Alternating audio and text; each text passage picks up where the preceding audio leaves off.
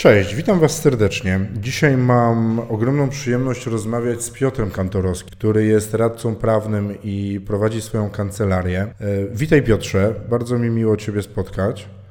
Witaj Pawle i przede wszystkim no, mi jest bardzo miło, że mam okazję porozmawiać z Tobą w Twoim podcaście i pozdrawiam od razu, korzystając z tej okazji, wszystkich Twoich słuchaczy. Bardzo Ci dziękuję i dziękuję w imieniu słuchaczy. E, Piotrze, przedstaw się, powiedz coś o sobie. Tak jak powiedziałeś, jestem radcą prawnym. Zajmuję się w zasadzie praktycznie wyłącznie obsługą przedsiębiorców, e, głównie z MŚP. E, wraz z wspólnikiem prowadzę kancelarię prawną Kantorowski Głąb i Wspólnicy. Mieścimy się w Rzeszowie, natomiast bynajmniej nie ograniczamy się z obsługą przedsiębiorców tylko i wyłącznie do Rzeszowa. A coś, co można by było powiedzieć, że wyróżnia mnie na tle y, innych radców prawnych czy adwokatów, y, no to jest to, że prowadzę swój własny podcast Prawo dla biznesu.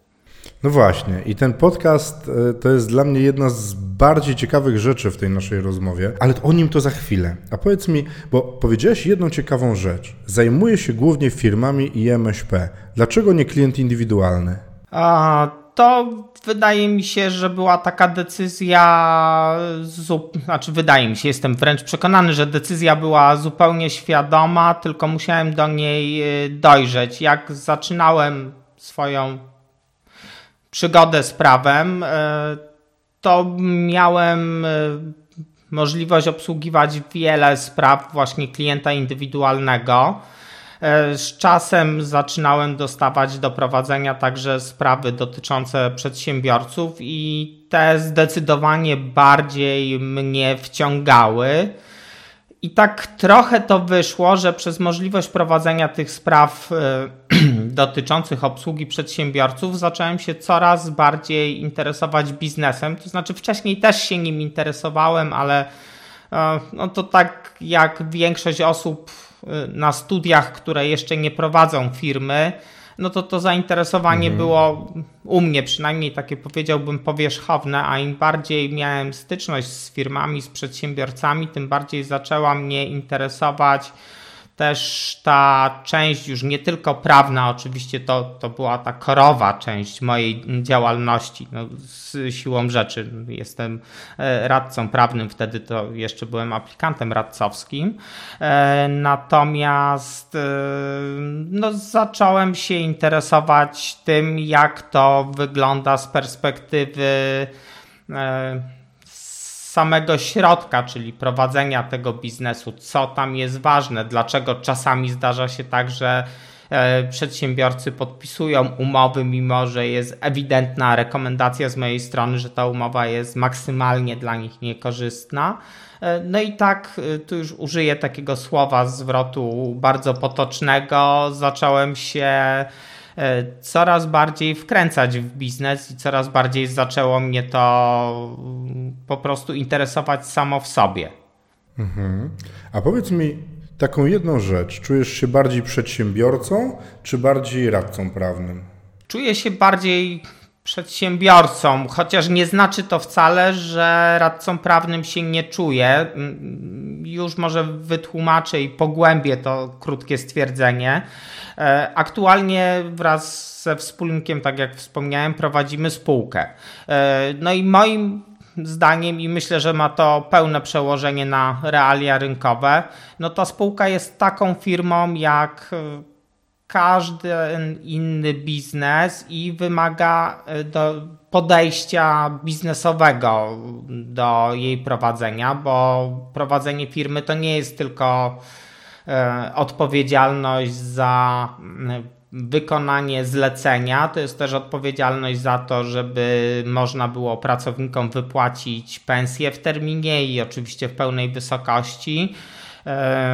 To jest też odpowiedzialność y, za to, żeby ta firma przynosiła odpowiednie zyski pozwalające na utrzymanie się przedsiębiorcy i zapewnienie środków do życia jego rodzinie, to jest po prostu jeszcze szersza odpowiedzialność niż tylko i wyłącznie to rzetelne poprowadzenie sprawy. No i też nie ukrywając, wymaga to trochę szerszych kompetencji, bo no, myślę, że, że jak ktoś miał e, może inaczej, jak ktoś y, wie mniej więcej, jaki jest program nauczania na studiach czy na aplikacji i to dowolnej, no to łatwo można powiedzieć, że prowadzenia kancelarii ani na studiach prawniczych, ani na aplikacji prawniczej się nie nauczymy i tutaj trzeba już pozyskiwać wiedzę no, samodzielnie, dokształcać się samodzielnie, czy myśleć o, o jakichś może y, nie wiem, kursach czy, czy studiach podyplomowych, jeżeli chcemy się już tak y, bardzo, bardzo wyspecjalizować w tym zarządzaniu. A powiedz mi, od dawna prowadzisz firmę? Realnie działalność mam zarejestrowaną, to znaczy jeszcze wtedy jako indywidualna działalność od yy, bodaj mogę skłamać o jeden dzień, 2 albo 3 stycznia 2013 roku. E, przy czym na początku było to no, bliższe modelu samozatrudnienia, to znaczy na zasadzie B2B współpracowałem z e, jedną kancelarią. E, w miarę jednak tego, jak się rozwijałem, no, zacząłem myśleć o tym, że ja jednak chciałbym budować coś swojego. Realnie kancelaria zaczęła powstawać końcem 2013 roku, to znaczy e, no, to jest moment, kiedy zyskałem pierwszego klienta takiego swojego, no tak to określę, a już zupełnie postawiłem na swój biznes w 2014 roku, więc tak to mniej więcej czasowo e, wygląda. To jest już kil, kilka lat. Chwila czasu minęła. Tak, chwila czasu minęła. No oczywiście jeszcze wiele przede mną, no bo to jest raptem kilka lat, natomiast te kilka lat już dało możliwość zobaczenia, jak ten biznes tak realnie wygląda. A powiedz mi, bo troszkę odpowiedziałeś na to moje pytanie, ale ono mnie bardzo akurat intryguje. A czym dla Ciebie jest przedsiębiorczość? Ha, czym dla mnie jest przedsiębiorczość? Tu się chyba nie pokuszę o żadną jakąś wyszukaną definicję. Myślę, że dla mnie najbardziej przedsiębiorczość będzie stylem życia. Mhm. Stylem życia związanym z jednej strony z e, no, takim samostanowieniem, nazwijmy to tak e, w ten sposób, ale z drugiej strony z braniem pełnej odpowiedzialności za własne i to nie tylko własne e, działania, bo mówi się, że przejdź na swoje, no to będziesz mógł robić e, co tylko będziesz chciał, będziesz mógł pracować kiedy chcesz, a nie pracować kiedy nie masz na to ochoty. No ja tu jestem trochę innego zdania. Y, takie przejście na swoje na zasadzie, y, że jak y, późno przyszedłem do pracy, to powinienem z niej wcześniej wyjść. To, to, to mm, znaczy pewnie są wyjątki, które jakby nie będą potwierdzać moich słów, ale to nie prowadzi do rozwoju biznesu. To wymaga koncentracji na tym, co chcemy osiągnąć, e, do jakiego punktu chcemy dojść i cały czas wymaga e, myślenia o tym, co jeszcze możemy zrobić w biznesie. Ja tak od, od, razu powiem, że słuchałem Twojego odcinka podcastu dotyczącego tego, jakie cechy powinien mieć przedsiębiorca, no i podpisuję się rękami i nogami pod tym, co, E, powiedziałeś. E, nawet przyznam, że tak to do mnie trafiło, że słuchałem go kilka razy. Bardzo mi miło to usłyszeć. No, ja tam mówię też taką rzecz, która jest bardzo niepopularna, szczególnie w świecie, w którym żyjemy, sukcesu, takiego opowiadania o ogromnych sukcesach, to jest pokora. Nie? Bo o pokorze generalnie ludzie nie mówią i to jest mało popularne, a ta pokora nam pozwala bardzo mi się podoba to, co powiedziałeś, odpowiedzialność, a pokora nam pozwala stanąć przed lustrem i powiedzieć samemu sobie, stary, ale żeś kurde źle zrobił, nie? I to nie jest wina całego świata dookoła, tylko ciebie.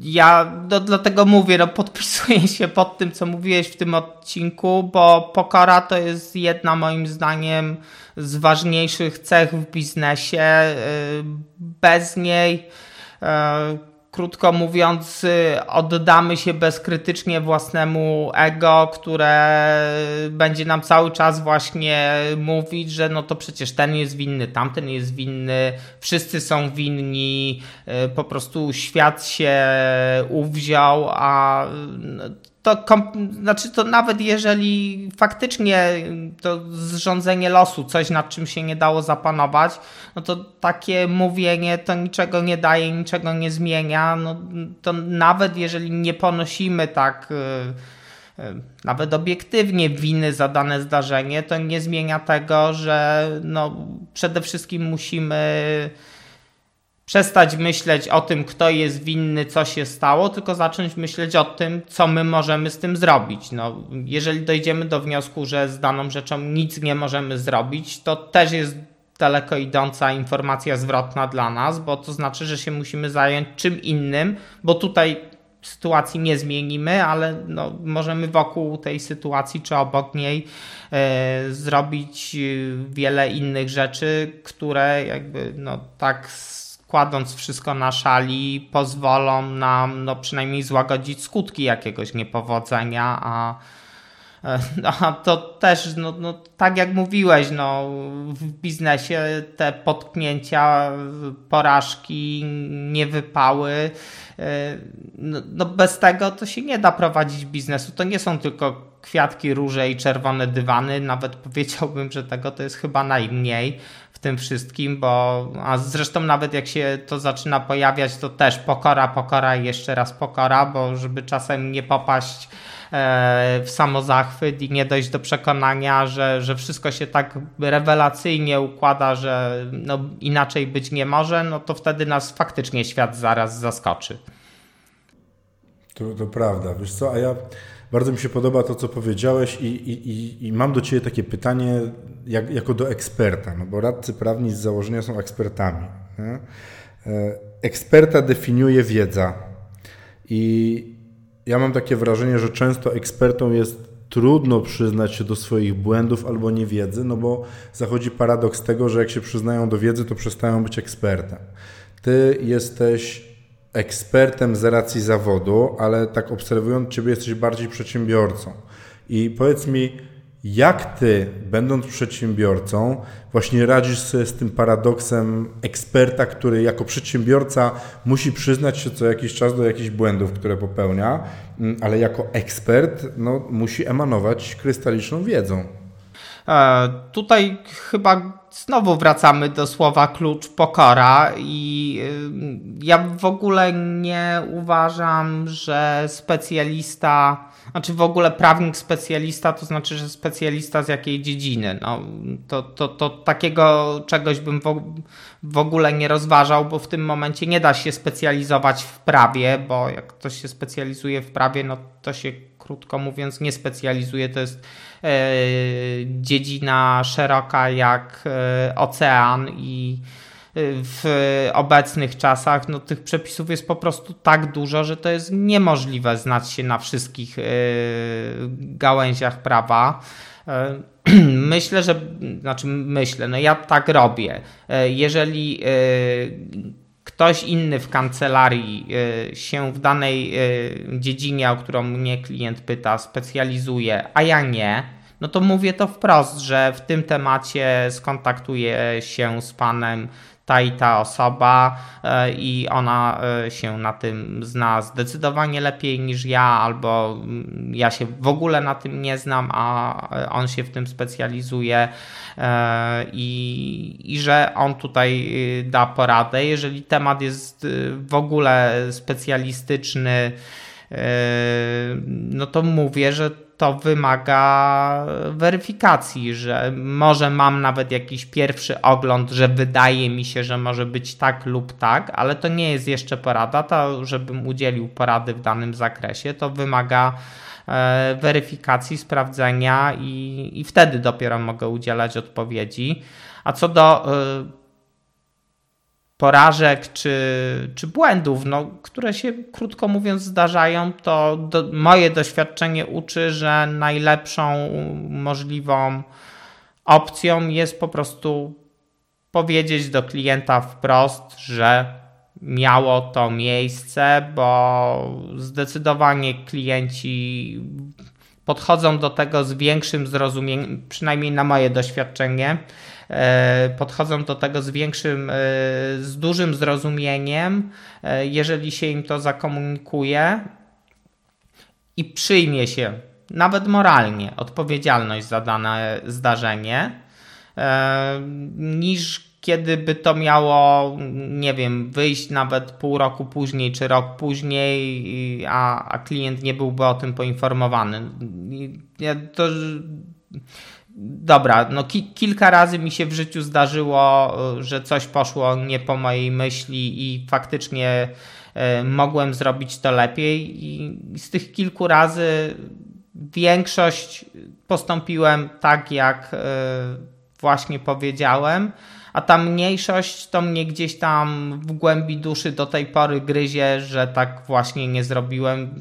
I zastanawiasz się, czy przypadkiem cię nie dogoni ta no rzeczywistość. No tamte, tamte rzeczy to już mnie może nie dogonią, one się gdzieś tam w całym wszechświecie rozmyły, natomiast ja dalej się źle czuję z tym, że, że tego komunikatu nie było, to powiedziałbym że to był ten sam początek prowadzenia przeze mnie e, firmy, nawet chyba jeszcze nie, to jeszcze było bardziej działanie u kogoś i, i właśnie to takie mylne przekonanie, że e, ekspert powinien się znać na wszystkim i powinien wszystko zawsze zrobić dobrze, bo bo taka jest rola eksperta. Znaczy, może nie myślałem o sobie jako ekspercie, może to nie, nie to słowo miałem w głowie, natomiast e, krótko mówiąc, e, no, miałem wtedy takie przekonanie, że prawnik powinien być niemal nieomylny.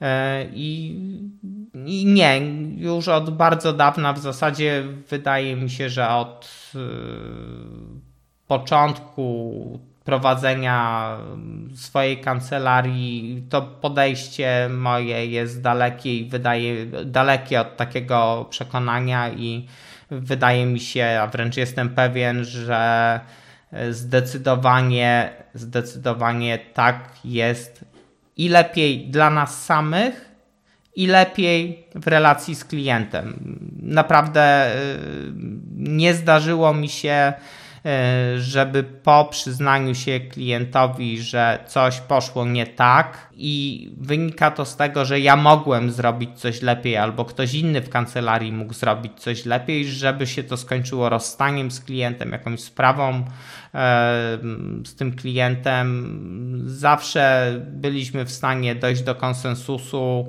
e, i, i to tylko i wyłącznie pogłębiało w mojej ocenie relacje z tym klientem.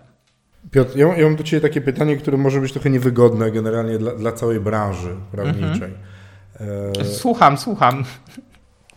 Trochę jest tak, bo ja trochę z prawnikami pracowałem, tam też jako udziałowiec miałem kawałek e, kancelarii i popatrzyłem sobie na tych prawników przez jakiś czas, radców prawnych, adwokatów. I mam takie wrażenie, że ci ludzie najpierw się im mówi, że są super, bo się dostali na prawo, później są super, bo to prawo skończyli, później są super, bo poszli na aplikację i się dostali, a później są w ogóle najlepsi na świecie, jak e, okazuje się, że zdali tą aplikację i już mają swój tytuł.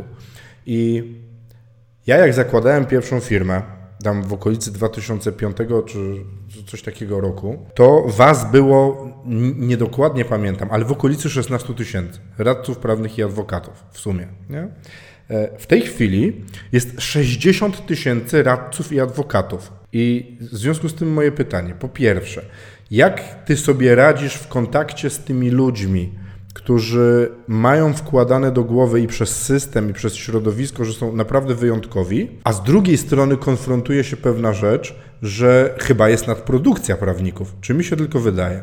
Co do nadprodukcji prawników, e, tak, e, może jeszcze od czego innego zacznę. A zacznę od powiedzenia takiej rzeczy, że z mojej klasy z liceum, gdzie no, na tamte czasy na Rzeszów, e, w którym mieszkam, mieszkałem wtedy, no było to jedno z przynajmniej w rankingach z najlepszych liceów, do których się można było dostać.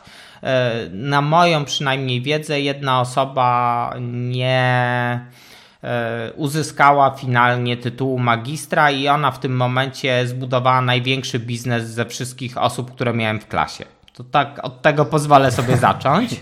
E, I to w zasadzie jest gdzieś tak ukradkiem już odpowiedź na Twoje pytanie. Natomiast E, co do e, statystyk, przyznam szczerze, że nigdy nie śledziłem, ile było kiedyś i ile jest obecnie e, radców prawnych i adwokatów, natomiast faktycznie rynek jest mocno nasycony. Czy to już jest przesyt rynku, czy jeszcze nie, trudno mi powiedzieć. Wydaje mi się też, że w pokoleniu tym, które teraz E, podejmuje mm, jakieś decyzje zawodowe, jakby troszeczkę jest też inna ocena e, wyboru zawodu, czy adwokata, radcy prawnego, sędziego, prokuratora, czy notariusza, e, że teraz.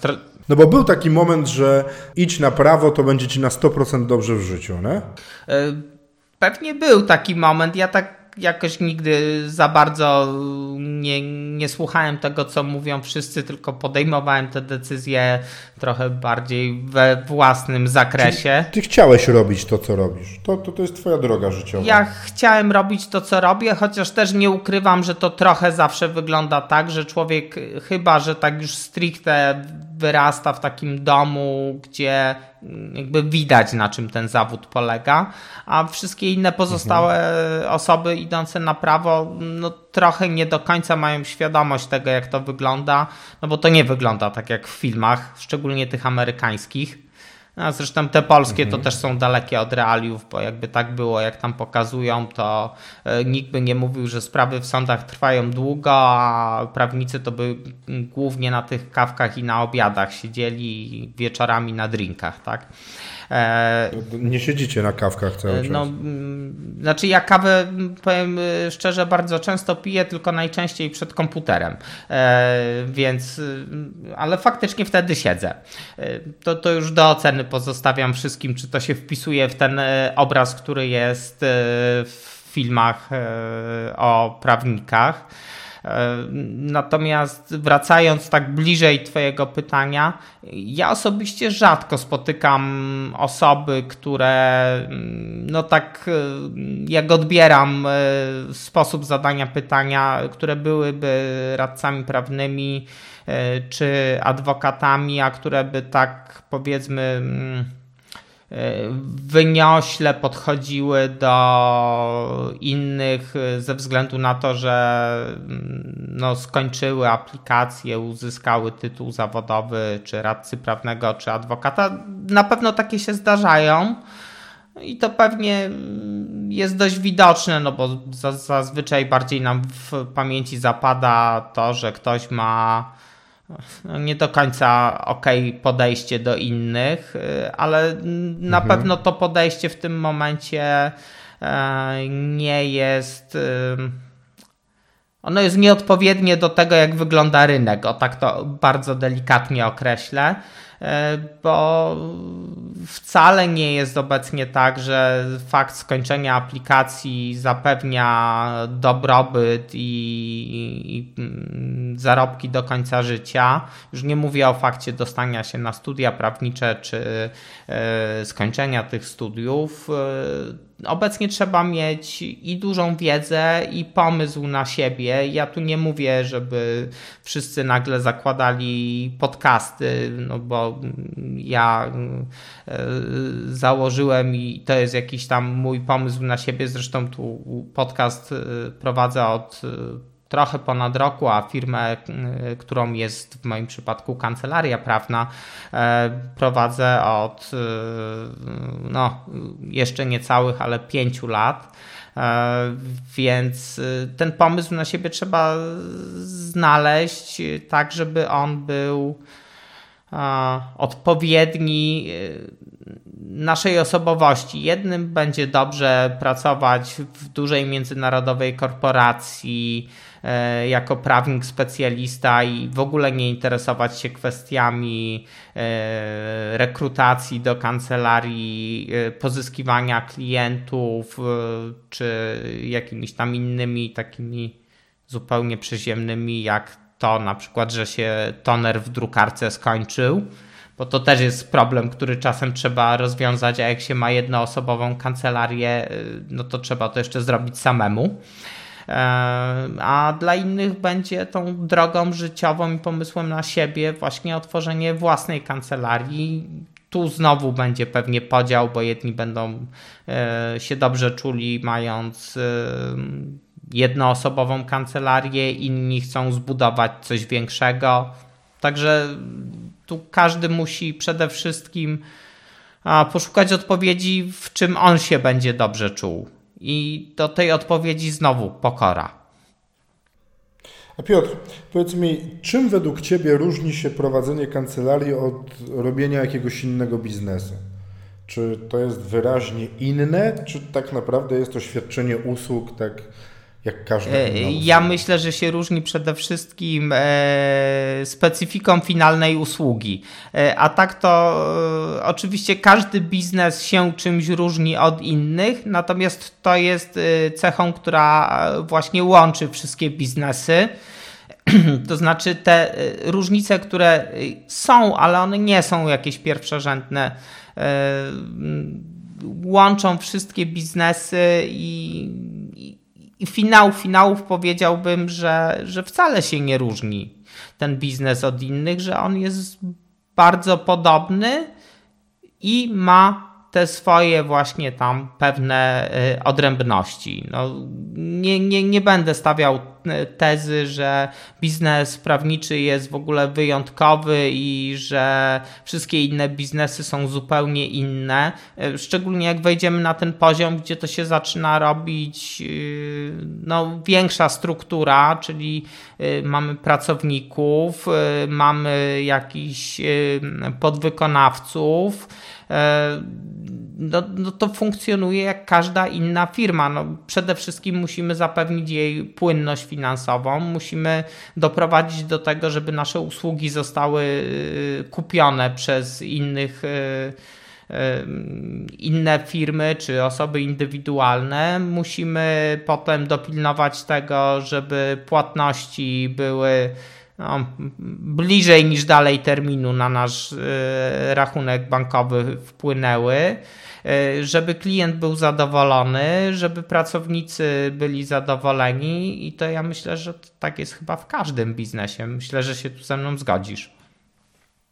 No o, oczywiście, że tak. No, tak jak co mi się podobało, to co na początku, że e, ludziom się wydaje, że idąc do własnej firmy, robiąc swój biznes, e, zyskują wolność i zyskują wolność, ale decydowania o tym, co robią, ale stają się tym samym też niewolnikami ZUS-u, pracowników i innych rzeczy, za których trzeba brać odpowiedzialność po prostu. I, i to, co mówisz, to absolutnie się z tym zgadzam. Ja, ja mam do Ciebie teraz to pytanie, o którym tak chwilę rozmawialiśmy. E, a jak to się różni w kwestii reklamowania usług prawniczych? Bo chyba jest gorzej generalnie, znaczy inaczej. Chyba nawet sama ustawa mówi o tym, że pewnych rzeczy nie możecie robić, nie? No, mamy tu pewne ograniczenia, jeżeli chodzi o reklamę, to znaczy ujmę to w tych kategoriach, że radcowie prawni te ograniczenia mają i tak mniejsze niż w przypadku adwokatów. E, także no no to jest ta różnica między moją branżą a jakąś inną, natomiast nie jest branża prawnicza wyjątkowa przez to, że są pewne ograniczenia w zakresie reklamy, bo są inne branże, gdzie też te ograniczenia są i są wprowadzone na poziomie ustawy pewnych usług czy towarów w ogóle nie można reklamować. Także tu też nie, nie jestem zdania, że jakoś tak strasznie by nas to odróżniało od innych biznesów. Pamiętasz taki case, bo nie można reklamować ciężkiego alkoholu i powstała łódka Bols? Tak, tak. Łódkę Bols dobrze pamiętam akurat y, w czasie, kiedy ona była tak y, mocno promowana, to praktycznie codziennie billboard z łódką Bols mijałem. Tak. I, i, a ty masz też taką swoją łódkę Bols, te podcasty, nie? Nie, no chyba to nie jest y, łódka Bols, chyba, chyba to jest po prostu. Ale słuchaj, przyznasz, że marketing. jesteś widoczny jak ta łódka Bols, bo jesteś na pierwszym miejscu w podcastach na iTunesie, więc no to w, w, w kwestii tego, jak to jest widoczne, no to powiem ci, dla mnie to jest taka łódka Bols w, w, te, w tego rodzaju podcastach. E, no precyzując, y, miałem przyjemność być w czołówce w kategorii Business News i zaraz y, blisko czołówki w kategorii Business na iTunesie. Y, jest to coś, co mnie naprawdę mega cieszy, to tak pozwolę sobie powiedzieć przed szereg wszystkiego i za co jestem serdecznie wdzięczny słuchaczom, no bo to krótko mówiąc dzięki nim się tam znalazłem. Natomiast no dalej bym nie przyrównywał tego do łódki Balls. E, natomiast jest to faktycznie sposób pokazania dobra, podcasty i pokazania to może y, złe słowa. Ale zwiększa to widoczność. To jest pokazanie się tylko akurat mową. Y, nie no, y, na pewno zwiększa to widoczność, pozwala na dotarcie do wielu set czy tysięcy osób, do których bym w innej sytuacji raczej w ogóle nigdy nie trafił, tylko tutaj też jakby z dużym podkreśleniem tego, że no, te podcasty polegają na tym, że ja dzielę się swoją wiedzą z innymi przedsiębiorcami, bo myślę, że głównie przedsiębiorcy albo osoby, które myślą o tym, żeby założyć biznes, słuchają mojego podcastu. Zakładam, że jeszcze czasem studenci prawa, ale e, no, liczę na to, że głównie przedsiębiorcy.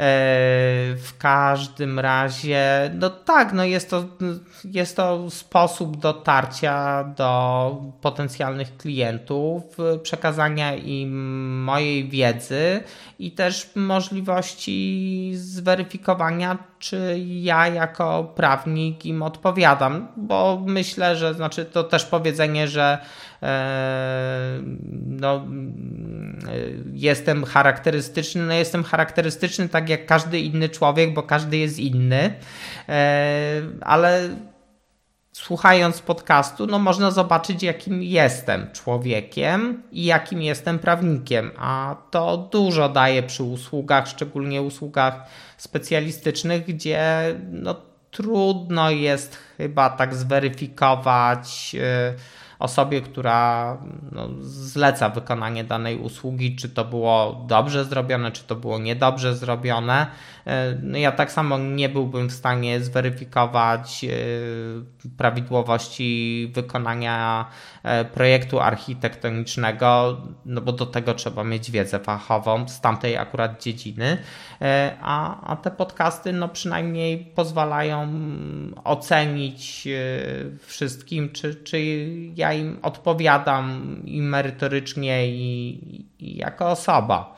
Natomiast tak, żeby jeszcze tutaj jedną rzecz dodać, bo z tymi podcastami to tak było, że ja ich wcale nie zacząłem nagrywać z tego powodu, że stawiałem na taki content marketing, co też nie oznacza, że nie miałem świadomości, że jest to forma content marketingu. Ja po prostu przed rozpoczęciem nagrywania swojego podcastu Zresztą do tej pory yy, tak, że ja bardzo dużo słucham podcastów. Uważam, że jest to świetna forma pozyskiwania wiedzy przez osoby, które właśnie prowadzą biznes i przez to no mi wcale nie jest łatwo y, znaleźć w ciągu dnia czas na to, żeby usiąść i na przykład poczytać sobie y, książkę tak na spokojnie, to znaczy staram się wygospodarować chwilkę tego czasu, no ale jeżeli ta chwilka to jest 15 minut, no to czytanie książki po 15 minut dziennie, no to się ją trochę długo czyta. YouTube też jest dla mnie problematyczny, no bo tam jest jednak obraz, więc pasuje się skupić na tym, co widzę a podcasty, no nie wiem, jadę samochodem, włączam podcast, mogę słuchać. E, mam psa, wychodzę na spacer z psem, włączam podcast, mogę słuchać. E, zmywam naczynia, co mi się, e, że tak powiem, zdarza nawet dla samego relaksu i mm, mogę sobie włączyć podcast i, i, i słuchać, i zdobywać wiedzę.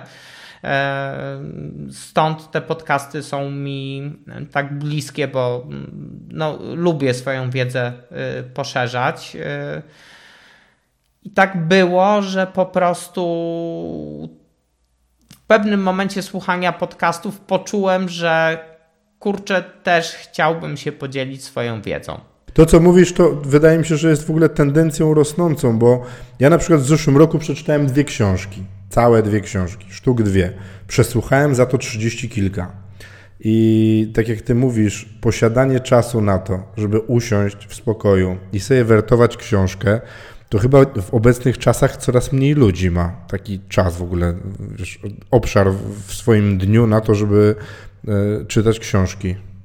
Podejrzewam, że coraz mniej osób. Pytanie, mm, jaka część z tych osób ma tego czasu za mało, bo ogląda telewizor, e, czy może telewizję, chyba tak by trzeba było bardziej powiedzieć. A można mieć ładny telewizor, może ktoś go ogląda tak, wiesz, dla czystej przyjemności estetyki. Może, może, może. To z tym też mam dość e, znikomą styczność, e, więc e, nie będę się wypowiadał na ten temat, bo tam też jest obraz, który dość absorbuje, to znaczy może powiem w ten sposób, że jeżeli chodzi o oglądanie telewizji, to ostatnimi czasy najczęściej oglądam różnego rodzaju bajki ze względu na to, że mam dwójkę małych dzieci.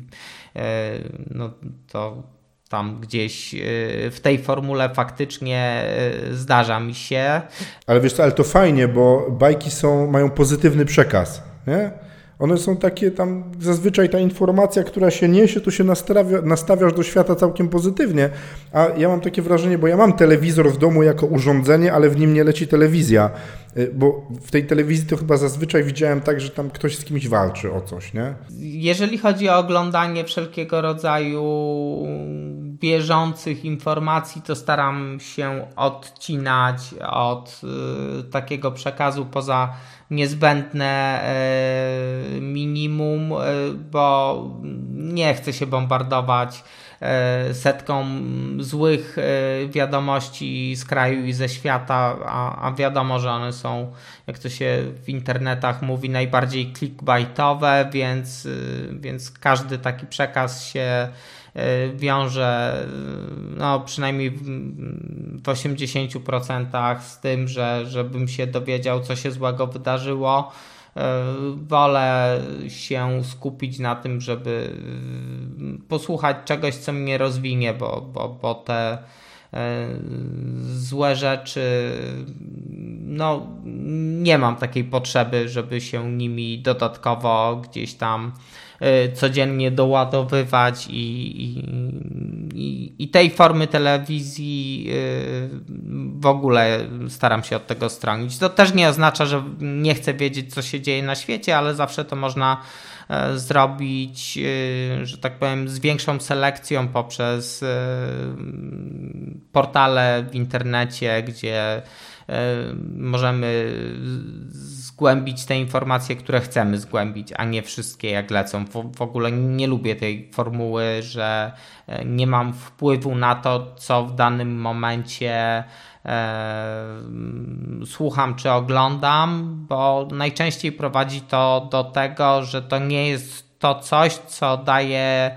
mi jakąkolwiek możliwość rozwoju. No chyba dlatego ten Netflix tak się ładnie rozwija na świecie, nie? W ogóle w kupowanie treści takie precyzyjne. Ja chcę oglądać to, nie chcę mieć reklam, kropka. No biorąc pod uwagę zalew y, już tam informacji to informacji, ale y, wszelkiego rodzaju filmy, seriale, no ilość, w której to jest produkowane obecnie, e, no powoli zaczyna wymuszać e, to, żeby ludzie mieli możliwość takiego wyboru.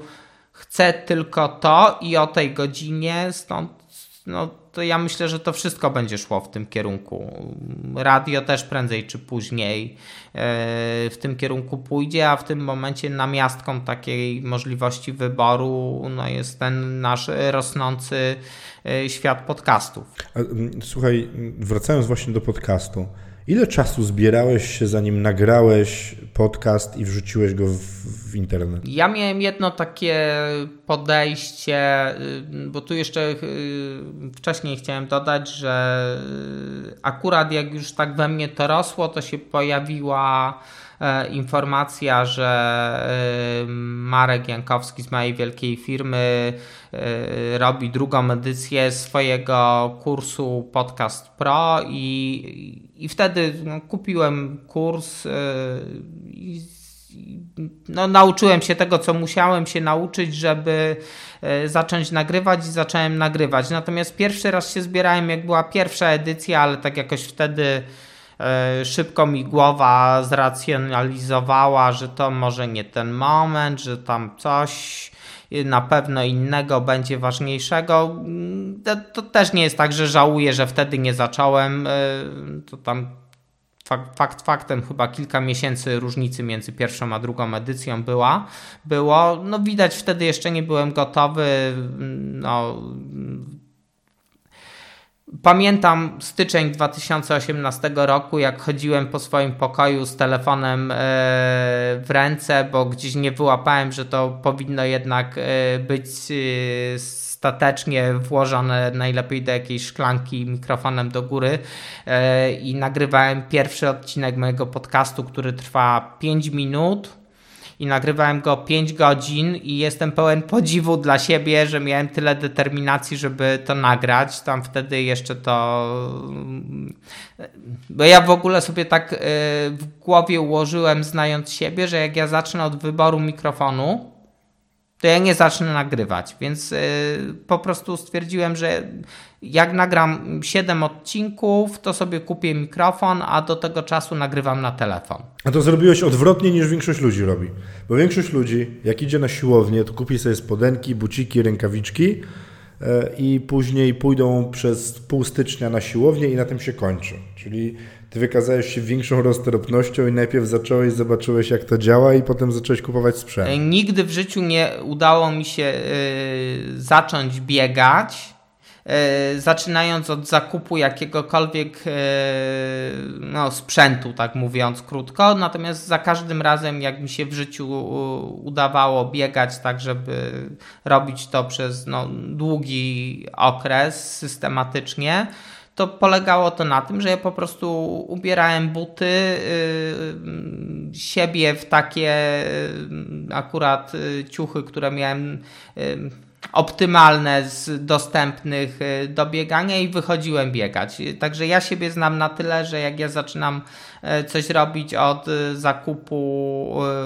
sprzętu do tego najlepszego, to ja po prostu tego nigdy nie zacznę. Zresztą w tym roku też miałem w tamtym roku miałem dowód pod tytułem e,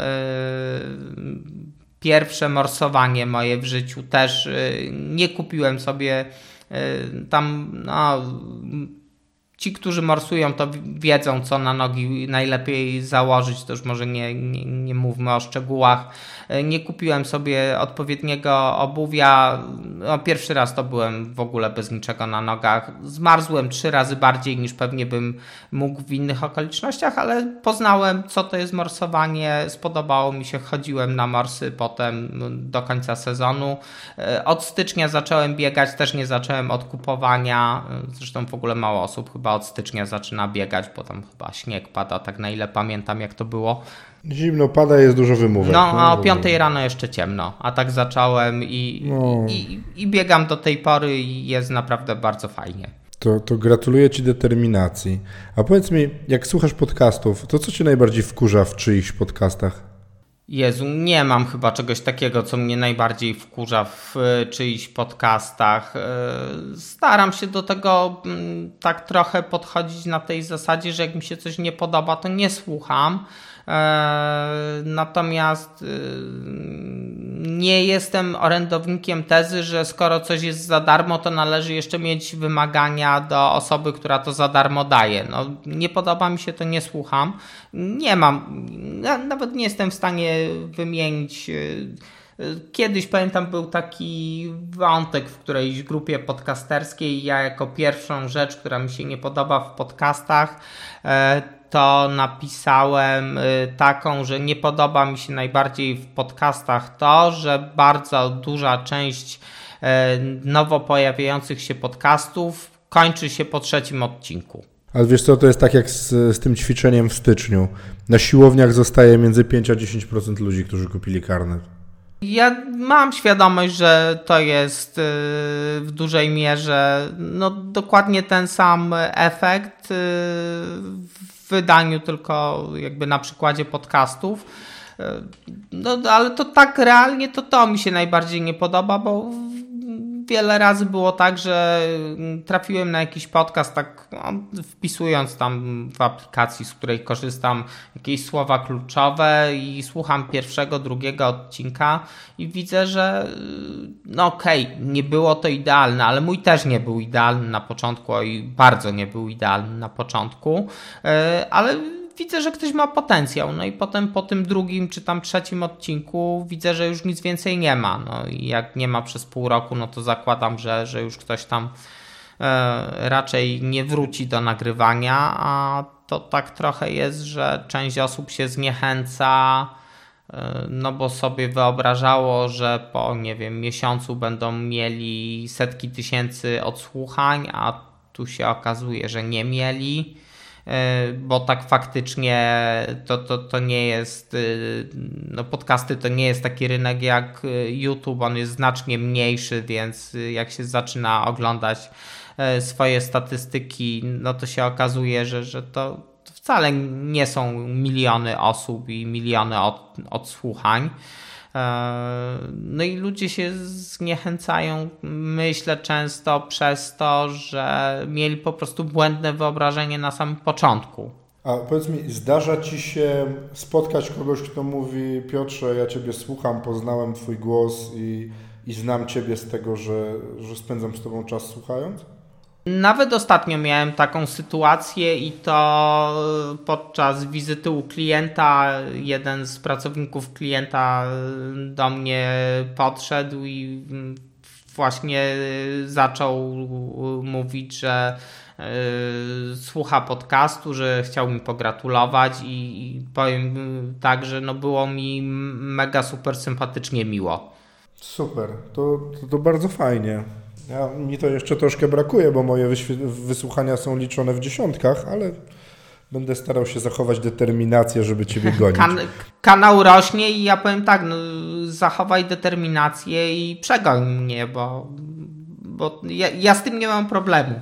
E, chodzi o to, żeby dobre rzeczy by się pojawiały w internecie i wartościowe rzeczy, a no, znam Twój kanał, no i on jest i dobry, i wartościowy, i tak jak mówiłem na temat e, Twojego odcinka o cechach przedsiębiorcy, e, no, no masz, sorry, muszę Ci to powiedzieć, no trzy pobrania, to ta sama osoba to jestem ja, tego odcinka. No. Ta, ta, także tu sobie Bardzo zweryfikuj dziękuję. statystykę, ale to tylko potwierdza to, że, że to jest po prostu dobre, co ty tworzysz i, i twórz tego więcej. No.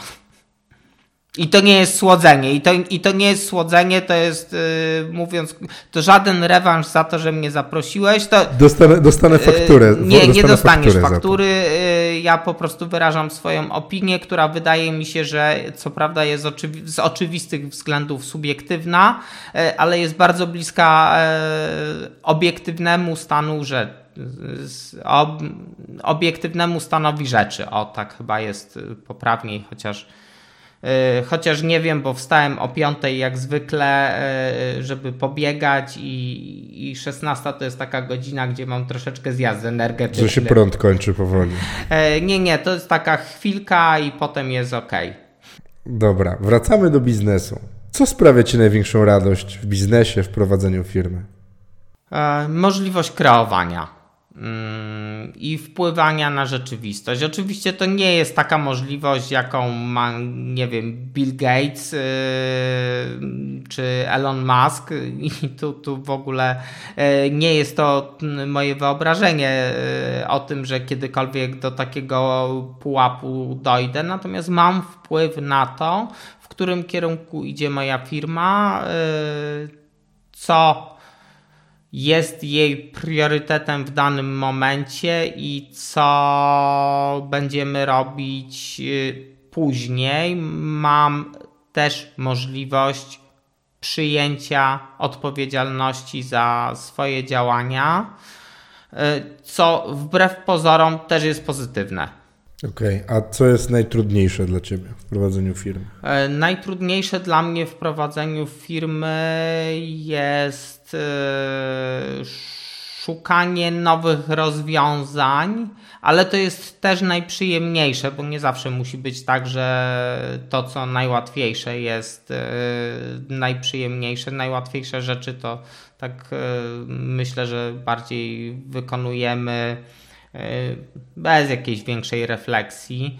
E, dla mnie chyba takim największym wyzwaniem była część HR-owa prowadzenia mhm. kancelarii. Tego nigdy nikt mnie nie uczył, a e, powiem tak, no teraz ok, życie wymusiło, że wiele kontaktów z dawnych czasów się e, pourywało, ale raczej zawsze byłem osobą otwartą na innych ludzi, tylko to wcale nie jest powiedziane, że ten model można prze przekładać na e, relacje wewnątrz firmy, e, ale też nigdzie nie jest powiedziane, że nie można i tu zawsze trzeba było szukać jakiegoś e, jakiegoś takiego punktu, który byłby najlepszy i z tym przyznam szczerze, no do tej pory chyba mam realnie najwięcej problemów, żeby to mm, było zrobione na najwyższym możliwym dla mnie przynajmniej poziomie. Ja nie mówię, no jak są firmy, gdzie są działy HR-u, no to tam są specjaliści. No ja się za specjalistę z tej dziedziny w żadnej mierze nie uważam. E, staram się zdobywać wiedzę, e, to i owszem, natomiast na pewno nie jestem tu specjalistą. Rozumiem. A czego się boisz? przy prowadzeniu firmy? Chyba najbardziej się boję tego, że rynek się zmieni, a ja to przeoczę. O. Także to, to jest taki lęk, no okej, okay, to jest na poziomie ogólności i takiego niesprecyzowanego e, zdarzenia, natomiast e, myślę, że wiesz o czym mówię. Czasami człowiek e, na tyle komfortowo czuje się w e, tym miejscu, w którym jest, w tym działaniu, które e, przynosiło rezultaty, że mm, przestaje być bacznym obserwatorem rzeczywistości i, i gdzieś się nagle obudzi w pewnym momencie i zobaczy, że ten rynek jest w ogóle gdzieś w innym miejscu niż był, e, a, a jego jako przedsiębiorcy tam nie ma. No i to by było.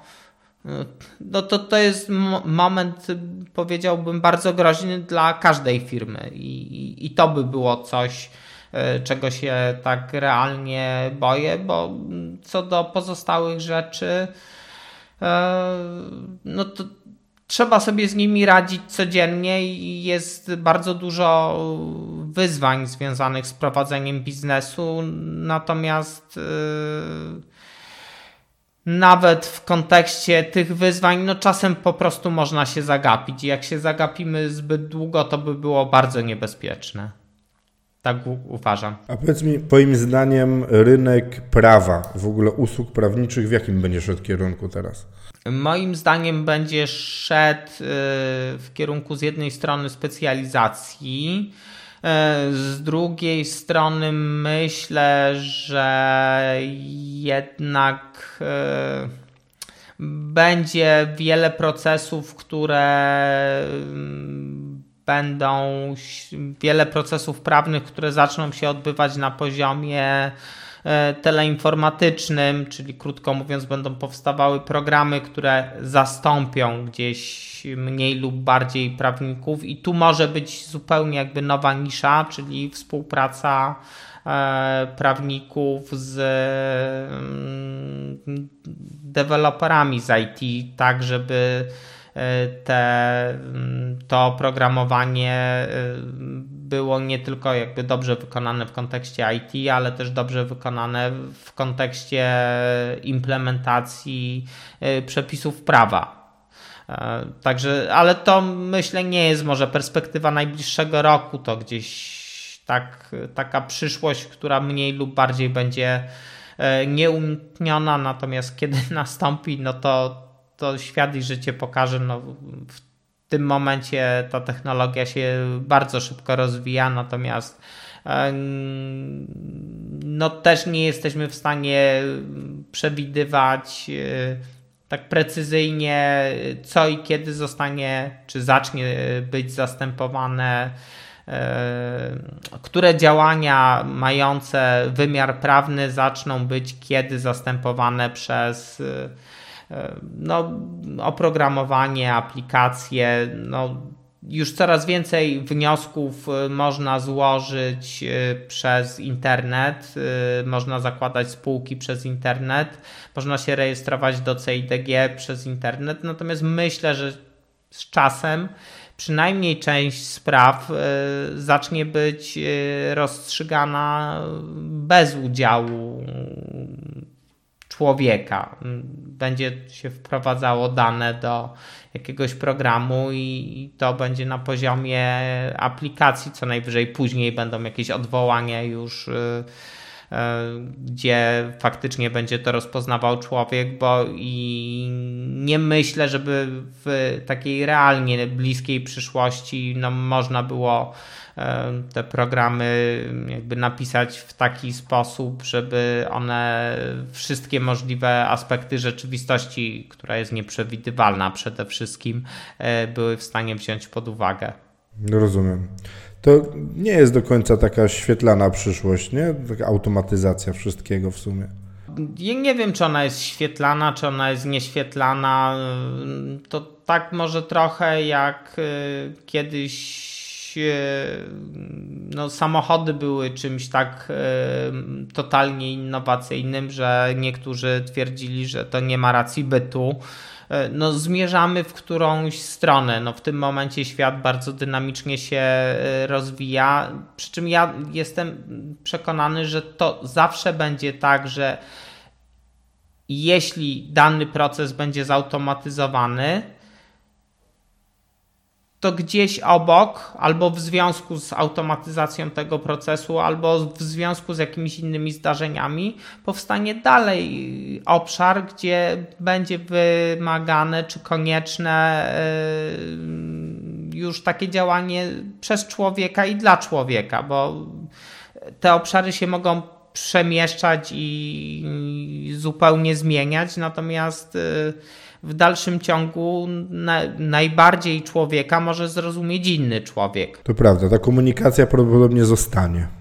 No oczywiście tu pomijam jakieś e, takie jak na razie z filmów science fiction e, sztuczne inteligencje, które mm, mogłyby w pełni e, oddawać ludzkie zachowania, no to to jest bardziej na zasadzie jakichś tam filmów i ich fabuły, ale tak realnie patrząc, no wiele rzeczy będzie na pewno zautomatyzowanych i jakby to jest coś, z czym nie ma potrzeby walczyć, trzeba po prostu szukać innych obszarów, gdzie człowiek się będzie mógł, czy be, będzie mógł rozwijać i e, rozwijać także zawodowo. No, to jest nieuniknione moim zdaniem, że ta automatyzacja będzie no, coraz szersza. Te procesy będą wymagały, szczególnie produkcyjne procesy, będą wymagały coraz mniejszej, e, mniejszego udziału e, ludzi, a większego udziału urządzeń ale to wcale nie oznacza, że dla tych ludzi nie będzie nowych obszarów do działania. A jaka jest Twoja największa porażka w biznesie? Moja największa porażka w biznesie, myślę, że to był taki moment, w którym jakby to tak najładniej opisać, żeby też tutaj nie przytłaczać jakimiś zresztą gdzieś już zażegnanymi własnymi e, sprawami to był taki moment, w którym e, całą swoją energię skupiłem na prowadzeniu firmy i to doprowadziło tylko i wyłącznie do tego, że każdą nawet najmniejszą e, każde nawet najmniejsze niepowodzenie stawało się dla mnie no, rangi co najmniej tragedii. I wtedy mi chyba właśnie przede wszystkim e, przez moment brakło pokory, e, bo zaczynałem się zamiast myśleć o tym, co mogę zrobić, to zaczynałem się zastanawiać ty, nad tym, co się stało, i to do niczego nie prowadziło. No, na szczęście to taki zamknięty moment i obszar mojego życia.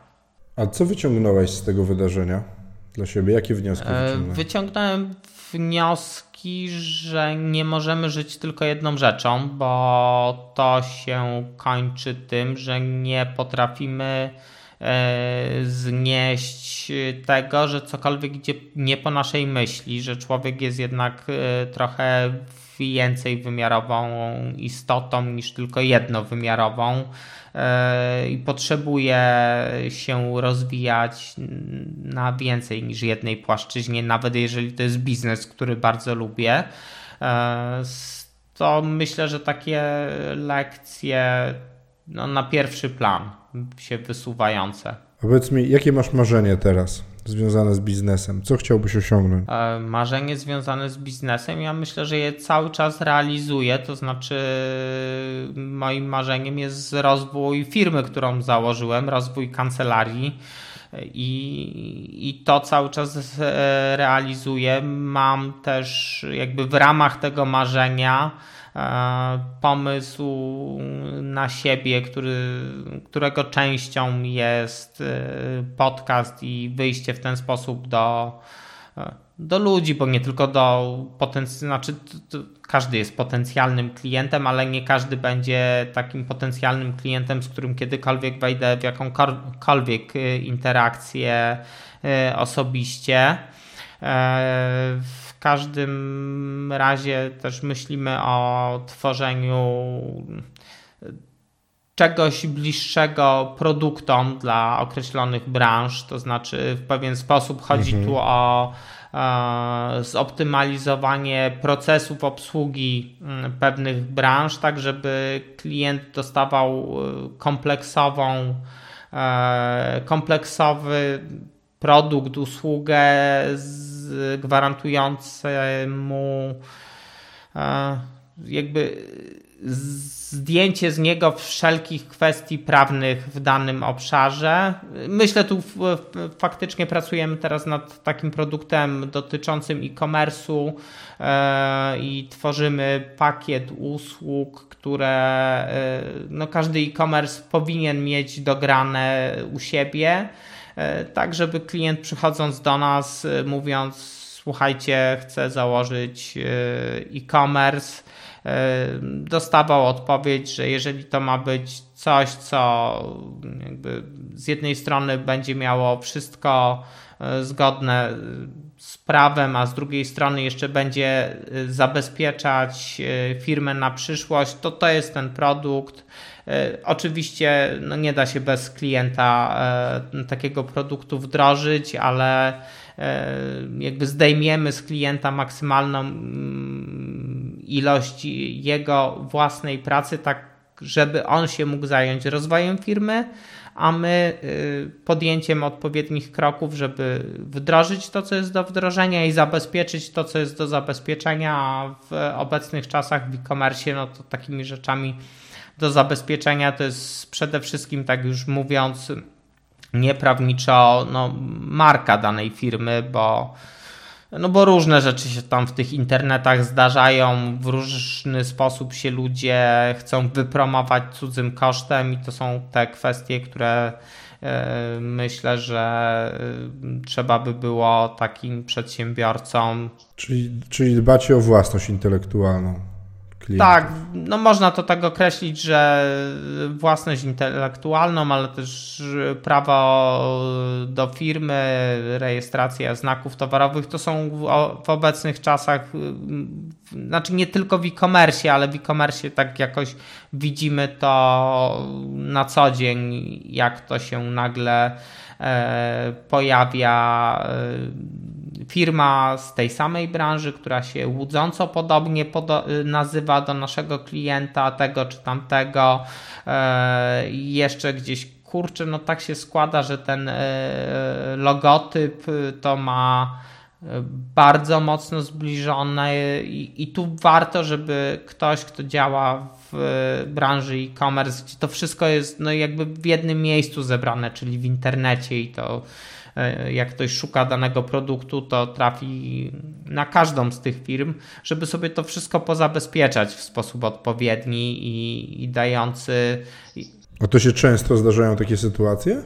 E, no, na, nasze obserwacje dość często. Mega częstym przypadkiem jest coś takiego jak e, pobieranie sobie przez nowo wchodzących na rynek przedsiębiorców zdjęć i opisów produktów ze stron konkurencji. A tego akurat sam też doświadczyłem. No to, to jest, tylko że mm, powiem tak, no to tutaj wystarczy w większości przypadków y, dostatecznie stanowczo zareagować. No, wychodzi na to, że większość z tych osób, znaczy może nie tyle zrobiła to nieświadomie, chociaż takie osoby, które no, z dużą częścią z tych osób, e, które jakby zrobiły coś takiego względem naszych klientów, miałem okazję rozmawiać osobiście, natomiast e, mówiąc krótko, e, czasem to jest tak, że się tłumaczą e, tym, że zlecili komuś wykonanie strony internetowej i taką dostali. E, część mówi, że nie wiedziała, że tak nie można z osobą, która by za wszelką cenę nie chciała e, usunąć e, takich zdjęć i opisów, przyznam, nie miałem do czynienia, szczególnie jak się tam uświadomi mniej lub bardziej, jakie konsekwencje prawne z tym się mogą wiązać, ale na moje obserwacje to takie rzeczy są bardzo częste. A powiedz mi, czy każdy według Ciebie może być przedsiębiorcą? Czy każdy według mnie może być przedsiębiorcą? No ja myślę, że nie każdy może być przedsiębiorcą, natomiast yy, myślę, że każdy, kto czuje, że chciałby być przedsiębiorcą yy, i czuje w sobie yy, chęć działania, bo, bo jakby takie postawienie tezy, że chciałbym być przedsiębiorcą, bo przedsiębiorca ma dużo pieniędzy, no to jeżeli to jest taka moja motywacja do bycia przedsiębiorcą, to to nie jest motywacja do bycia przedsiębiorcą, to jest motywacja do bycia osobą, która ma dużo pieniędzy. Tylko jakby problem, jak do, z punktu A do punktu B się przemieścić. Także y, myślę, że to każdy powinien bardzo poważnie się z jednej strony zastanowić, czy on sam czuje to, że chce być przedsiębiorcą, z drugiej strony też nie powinniśmy znaczy może nie my, bo my prowadzimy biznesy, więc ewentualnie jeżeli mieliśmy takie myśli, to już, już sobie z nim poradziliśmy, e, nie po, ale osoby, które myślą o wejściu w biznes nie powinny się dać omamić takiemu mylnemu moim zdaniem przekonaniu, że biznes jest niebezpieczny, a jak się ma umowę o pracę, to jest bezpiecznie. To moim zdaniem jest mhm. kompletnie błędne przekonanie, bo no, jak się ma umowę o pracę dzisiaj, to nie znaczy, że się ją będzie miało jutro, bo nawet jak się jest najlepszym pracownikiem, to jeszcze nigdzie nie jest powiedziane, że firma, w której się pracuje, nie zbankrutuje, już tak nie mówiąc no, językiem nie, nieprawniczym. A jak miałbyś dać radę osobom, które zakładają firmę? Taką jakąś jedną złotą swoją myśl na temat prowadzenia firmy, to co by to było? Nie, nie wiem, czy to będzie jedna myśl, natomiast e, ja bym może powiedział w ten sposób, że jeżeli ktoś chce założyć biznes, to powinien mieć determinację, pokorę i jeszcze raz determinację. Bo y, krótko mówiąc, to, że ktoś jest, y, no to teraz y, tam różne rzeczy też w internecie o, na temat jakichś E, kwestii motywacyjnych można e, usłyszeć czy przeczytać, ale jeżeli ktoś ma taką motywację, która zaraz od odcinka do od odcinka. do odcinka, to to jest trochę mało. Tu trzeba mieć taką właśnie determinację, e, która będzie się utrzymywać, nawet jeżeli wszystko będzie szło nie po naszej myśli ale trzeba mieć też pokorę, żeby jakby reagować na te sygnały od rzeczywistości, e, która nam no, czasami i kłody pod nogi potrafi rzucić i, i, możemy być wcale w tym wszystkim niewinni, bo, bo niektóre znaczenia, zdarzenia są niezależne od nas. E, a jak już mamy tę pokorę, to później musimy mieć jeszcze raz determinację, żeby mimo tych przeciwności y, dalej pracować nad swoim biznesem. Stąd taka kolejność i no w zasadzie y, o obu tych rzeczach chyba dzisiaj już mówiliśmy, to znaczy o pokorze mówiliśmy na 100 tysięcy procent, bo nawet dość długo o niej rozmawialiśmy, ale determinacja chyba też gdzieś tam na początku y, i z Twoich i z moich ust padła jako kwestia istotna. Tak, słuchaj, dobrnęliśmy do końca pytań, które przygotowałem. E, czy chciałbyś coś dodać do moich, naszych słuchaczy? A, czy chciałbym coś dodać do two dla Twoich słuchaczy? Coś jeszcze, co nie padło dzisiaj e, przy naszej, kurczę, myślę, dosyć e, jakby obszernej tematycznie rozmowie. Ja może tak zupełnie z innej e, strony coś dodam. Może już nie o takim biznesie wprost. E, może rozwinę wątek, e, którego nie było dzisiaj w tym przynajmniej, e, w tej przynajmniej konfiguracji. E, chciałem powiedzieć, żeby osoby, które słuchają Twojego podcastu, a na przykład zastanawiają się nad założeniem firmy, czy firmę prowadzą i jest ten moment, że czują, że powinni e, porozmawiać z prawnikiem, żeby do tego prawnika mm, podchodzili jak do partnera biznesowego. E, bo czasami faktycznie widzę takie mm, no, zachowanie u klientów, którzy pierwszy raz się pojawiają e, w kancelarii, jakby, jakby się bali, bo ten prawnik to, to jakiś taki mistyczny pan mecenas, a pan mecenas to, to już nie wiadomo o co, o co chodzi. To po pierwsze, mecenas to jest e, określenie grzecznościowe.